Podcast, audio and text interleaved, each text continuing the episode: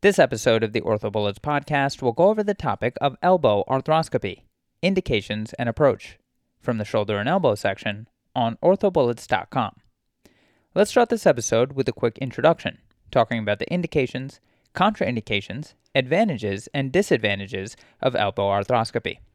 Indications for elbow arthroscopy include loose body removal, osteophyte debridement, synovectomy, capsular releases for stiffness, osteochondritis desiccans of the capitellum, lateral epicondylitis, and debridement for septic arthritis. Contraindications to elbow arthroscopy include prior trauma, surgical scarring, and previous ulnar nerve transposition.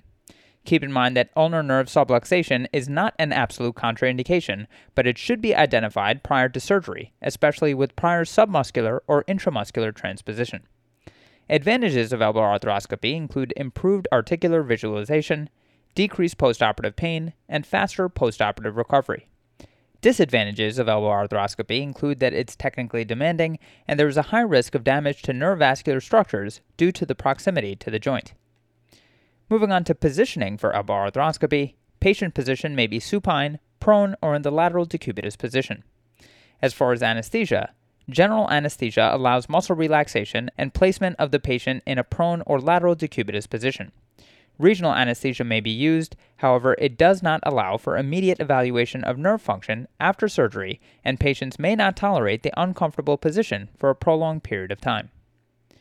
Now let's talk about the technique and the portals used for elbow arthroscopy. Starting with portal placement technique, fully distend the joint through the lateral soft spot before placing the portals.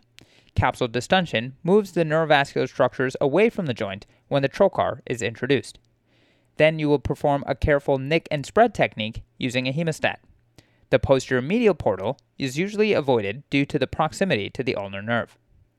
As far as elbow position, be sure to establish the anterior portals with the elbow flexed ninety degrees, and then establish the portals in some extension. Typical elbow arthroscopy utilizes a standard thirty degree arthroscope.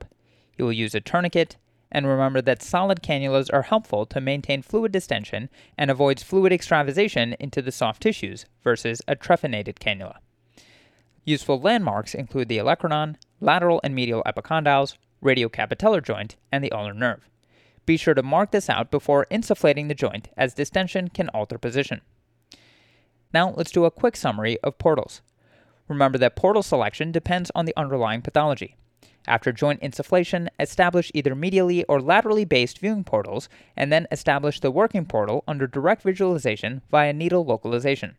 Establishing a medially based portal first prior to joint slash soft tissue swelling may be advantageous to avoid neurovascular injury.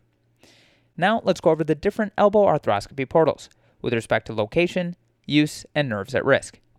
Starting with the proximal anterolateral portal, as far as location, it is located one to two centimeters proximal and one centimeter anterior to the lateral epicondyle. Nerves at risk with the proximal anterolateral portal is the radial nerve, however the risk decreases as the portal is moved more proximally.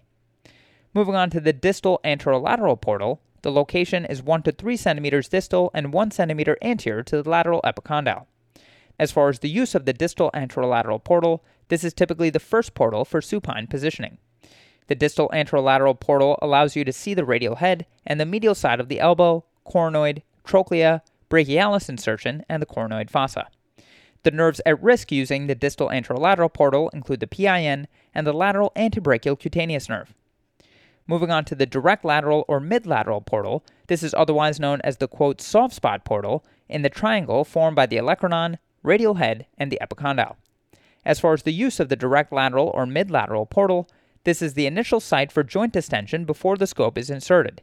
It is used for viewing the posterior compartment, which includes the capitellum, radial head, and the radioulnar articulation. As far as nerves at risk, the direct lateral or midlateral portal is relatively safe. However, the lateral antebrachial cutaneous nerve may be at risk. Moving on to the anteromedial portal, as far as location, the anteromedial portal is located two centimeters anterior and two centimeters distal to the medial epicondyle. As far as uses, the anteromedial portal is used most often to augment the proximal anteromedial portal to access the medial recess. This will be placed under direct visualization. The nerves at risk with the anteromedial portal include the medial antebrachial cutaneous nerve and the median nerve. Moving on to the proximal anteromedial or superomedial portal, This is located two centimeters proximal to the medial epicondyle and anterior to the intermuscular septum. As far as uses, the proximal anteromedial or superomedial portal is used for viewing the entire anterior compartment, radial head, capitellum, coronoid, and trochlea. The nerves at risk using the proximal anteromedial or superomedial portal include the medial antebrachial cutaneous nerve, the ulnar nerve, which is only seven millimeters away, and the median nerve. Moving on to the straight posterior or trans triceps portal, this is located three centimeters proximal to the olecranon or the triceps midline in the musculotendinous junction. The straight posterior or trans triceps portal is used when the elbow is partially extended. It's good for removing impinging olecranon osteophytes and loose bodies from the posteromedial compartment. The nerves at risk while using the straight posterior or trans triceps portal include the posterior antebrachial cutaneous nerve and the ulnar nerve. Finally, moving on to the posterolateral portal, this is located two to three centimeters proximal to the olecranon and just lateral to the triceps center of the Anconius triangle. The posterolateral portal is typically used when the elbow is in twenty to thirty degrees of flexion to relax the triceps and is used for best access to the posterior compartment and the radiocapitellar joint for debridement of an O C D lesion in the capitellum. It's also used for access to the olecranon fossa and posterior structures.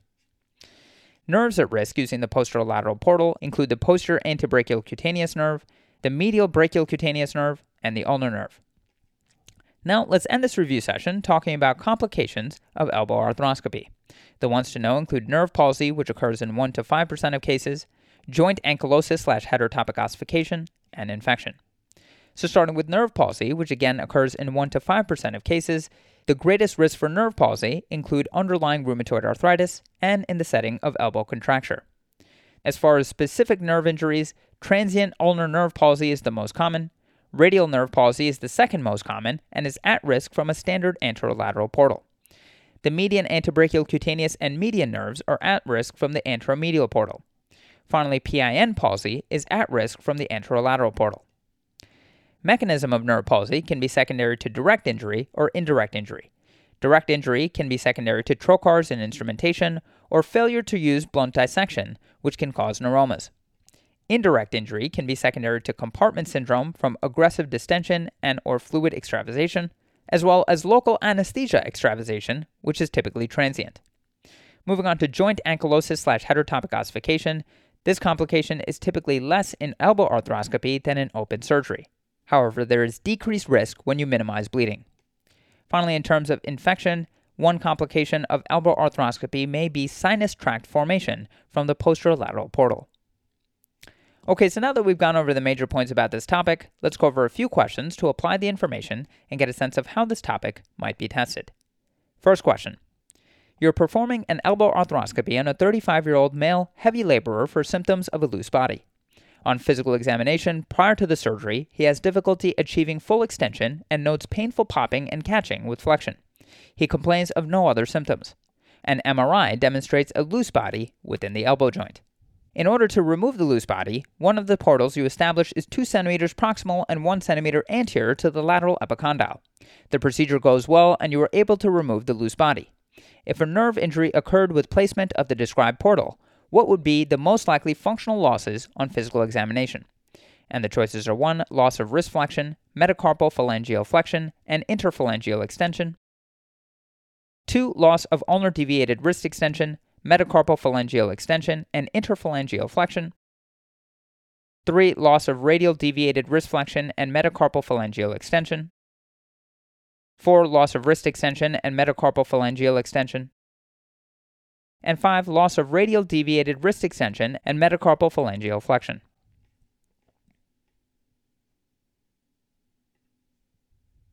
The correct answer to this question is four Loss of wrist extension and metacarpophalangeal extension. So the described portal is the proximal anterolateral portal, which places the radial nerve at risk. Injury to the radial nerve at this level would lead to wrist drop, characterized as loss of wrist extension and metacarpophalangeal extension. To quickly review, elbow arthroscopy is indicated for loose body removal, osteophyte debridement, synovectomy, capsular releases, and more. While elbow arthroscopy offers many advantages, it is a technically demanding procedure and there is a high risk of injury to surrounding neurovascular structures. Elbow arthroscopy can be performed in the supine, prone, or lateral decubitus positions and is recommended that the elbow joint is fully distended prior to placing portals and that a quote nick and spread technique is used to avoid neurovascular injury. The most common nerve injury is a transient ulnar nerve palsy followed by a radial nerve palsy. To quickly go over the incorrect answers, answer one, loss of wrist flexion, metacarpophalangeal flexion, and interphalangeal extension is incorrect as this is not associated with radial nerve injury. This could be a combination of a median, A I N, and ulnar nerve injury. Answer two, loss of ulnar deviated wrist extension, metacarpophalangeal extension, and interphalangeal extension is incorrect as this is associated with a P I N nerve injury. Loss of I P flexion would be due to a median or ulnar nerve injury.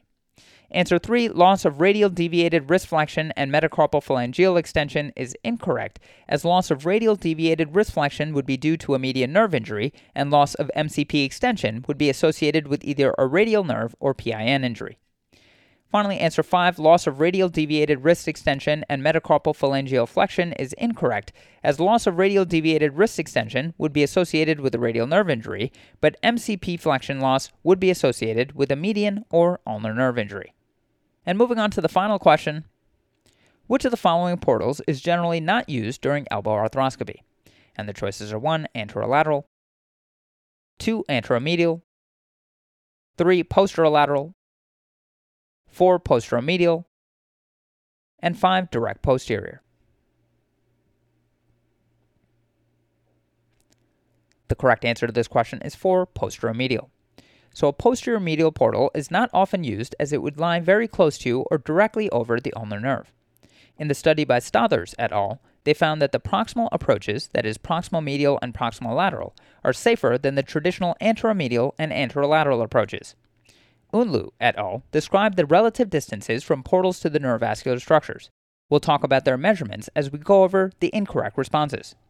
So answer choice one, the anterolateral portal, is one centimeter anterior to the lateral epicondyle at the level of the joint line. The posterior antebrachial cutaneous nerve is an average of twelve point six millimeters away, and the radial nerve is an average of four point eight millimeters away. Answer two, the anteromedial portal, is placed two centimeters distal and two centimeters anterior to the medial epicondyle. The medial antebrachial cutaneous nerve is an average of eight point nine millimeters away, the median nerve is an average of twelve point nine millimeters away, and the ulnar nerve is an average of twenty-two point one millimeters away. Answer three, the posterolateral portal is located two centimeters proximal to the tip of the olecranon and adjacent to the lateral edge of the triceps tendon and is a safe distance from the medial brachial cutaneous nerve, posterior antebrachial cutaneous nerve, and the ulnar nerve. Finally, answer five, the direct posterior or straight posterior portal is located midway between the condyles, about three centimeters proximal to the tip of the olecranon, and it is fifteen to twenty-five millimeters from the ulnar nerve. That's all for this review about elbow arthroscopy, indications, and approach. Hopefully that was helpful. This is the OrthoBullets podcast, a daily audio review session by OrthoBullets, the free learning and collaboration community for orthopedic surgery education. Keep in mind that these podcasts are designed to go along with the topics on orthobullets dot com, and in fact, you can listen to these episodes right on the OrthoBullets website or mobile app while going through the topic. If you've gotten any value from the OrthoBullets podcast so far, please consider leaving us a five-star rating and writing us a review on Apple Podcasts or Spotify. It will help us spread the word and increase our discoverability tremendously. Also, if you aren't already, be sure to follow OrthoBullets on Facebook, Instagram, Twitter, LinkedIn, and YouTube for daily high-yield content. Thanks for tuning in. We'll see you all tomorrow right here on the OrthoBullets podcast.